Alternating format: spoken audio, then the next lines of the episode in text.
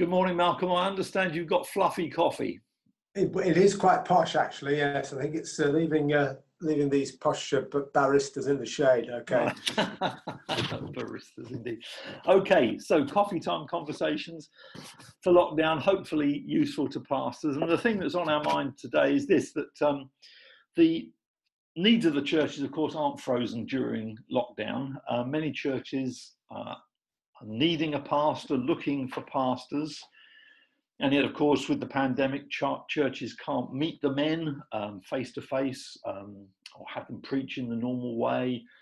And the men can't sort of meet the churches in that kind of way. So we're looking at that question um, moving to a different church in lockdown. Is that, you know, moving to a different church in lockdown? Is, is that mm. possible?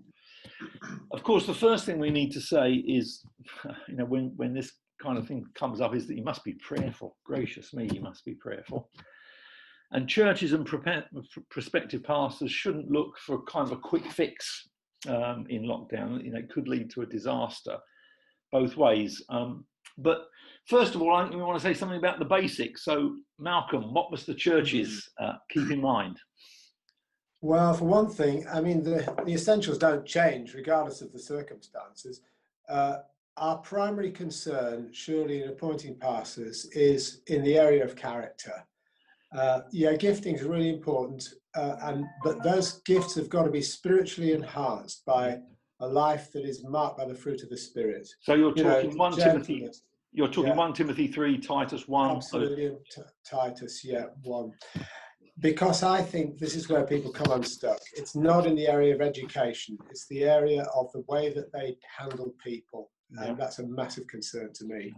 Yep, because you, know. you kind of, you know, gifted preachers who are bullies or or whatever, you know, who are you know out for their own glory, that kind of thing. So that's that's one basic, you know, those those basic matters.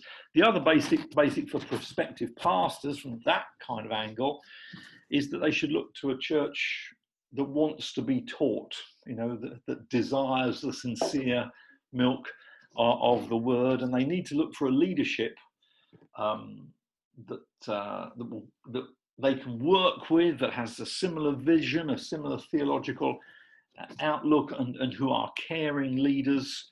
Um, um, so don't jump to the pastors, prospective pastors, don't just jump in to a mm. church because the salary is good. Um, yeah. But the question is, of course, that those basics are there but how do both sides make informed decisions in lockdown? That's that's the real crux of it, isn't it? So you've had some experience of seeing some men um, yeah. moving towards churches. Come, what lessons are there for them to learn? Yeah, I think well, generally making big decisions uh, when we're not meeting the normal way isn't helpful. But there are we don't know these periods go on a long time, and sometimes things have got to be dealt with. Um, so some decisions are going to be essential. Uh, and a church mustn't be allowed to drift indefinitely without proper leadership and ministry, because that's when they begin to fragment. You do need that pastoral element there within the church to hold it together as well as to teach. Um, yeah, I think one of the things that struck that we've learned in this area, and there have been some churches that have had some success, is that personal contacts are better than advertising you know, recommendations and networks where men are recommended and known um, personally to some people who are within that loop, that framework, is much better than just the random advertising process. Um, okay. The other thing is that um, I think that the search committees and the, the, the, the groups of people who are involved in the exploration and interview process mustn't just be kind of the elders and the professional, you know, highbrow leadership of the church. Get the ordinary members involved in the process. And we've done some really good interviews recently um, in two of the churches I've been helping, where ordinary members have been on the search committee and have sort of injected that kind of down to earth element into their questions and inquiries. It's been really helpful, you know. Okay, okay, so that's, that sounds good. Um, so um, you think maybe, but on the other hand, maybe some churches could, should kind of leave this until things are back to normal. Thank goodness the vaccines on the on the horizon. Yeah, perhaps to just things are, hold on. Go on. Yeah, well, things are looking up, but we're still in the early days of all that. I think there's a lot of excitement, but yeah, it's one thing if the scientists doing something in a laboratory, it's another thing for the actual, you know, machinery to get rolling to get it all out there. Indeed. So we may be some time yet, but I think that when God is involved, He can work through the most unusual circumstances. And we've had some encouragements up in this area that where I am. Excellent. Definitely. Okay. And also, when you've been talking about you know, doing some stuff, perhaps online interviews, you've talked about um, church members getting involved, perhaps in those Zoom interviews. But I've also wondered whether, I mean, normally there would be a church meeting, wouldn't there, to discuss a people. Uh, actually, yeah. whether you know, church, other church members kind of would feel freer online, emailing, perhaps mm-hmm. the search committee, just you know, perhaps feeling able to be a bit more honest. I don't know whether that, yeah, that might be yeah, something. Well, I think that can be the case. Some people are actually intimidated by being in a room with you know, people who are more articulate and so on. Yeah. Um, we need to be, I think, going to be creative. You know, think of different ways to gather information and include people. Including people is really important. You know, otherwise it's just an executive decision from the top, isn't it? And then, you know, obviously, I kind, I think you've kind of mentioned this, but references mm. from other people become Very really, important. really important. You know, when you can't meet face to face, you've got to really follow up on those references from other people. Yeah, personal testimonies can be a little bit uh, a bit idealistic sometimes. People fill in a form and they, they, they come in with all these.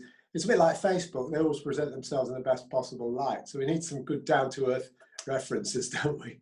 And what about from the point of view of um, the perhaps the pastor and his wife? You know, they're kind of looking to move, or that they feel the Lord is prompting them to move anything you've got to say you know to them as they kind of think through perhaps yeah.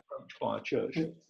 Yeah i um i think that again we need to we're not appointing two for the price of one but i think on the other hand we need to assess whether the wife is really going to be uh, united with her husband in the work because it's sacrificial isn't it? It's very demanding. And again references and and in personal contacts with people who know them well is mm-hmm. really helpful you know and they themselves you know they need to kind of agree the procedure pastor and you know, prospective pastor mm. and wife proceed you know agree this you know pray together obviously beyond the same side as yeah. as as, as they assess this um this mm. whole thing my own wife says to me she says um, she says the churches should chercher la femme la femme because uh, she says you can always tell a lot about a man from the woman he's chosen to marry. yeah, that's right. so that might be well, this, this mind. one this one makes really good coffee this morning. Anyway. well, there we are. So the church should agree together a good procedure in lockdown. Mm. Everyone happy in the church that this is what we're doing. And again, the pastor and his, or the prospective pastor and his wife, again, they should agree together perhaps the procedure and what they're looking for and be very prayerful uh, at, at this time. Of course, there is no, just to close, there is no substitute for, for them making the personal visits. And hopefully between lockdowns, people can do that. I mean, that has happened. Yeah. So when they are seeing them in the flesh as well, it's not just sort of all virtual, you know, yeah. obviously. Yeah. Okay, okay, that's helpful. God bless you, Malcolm. Right. Bye. Bye.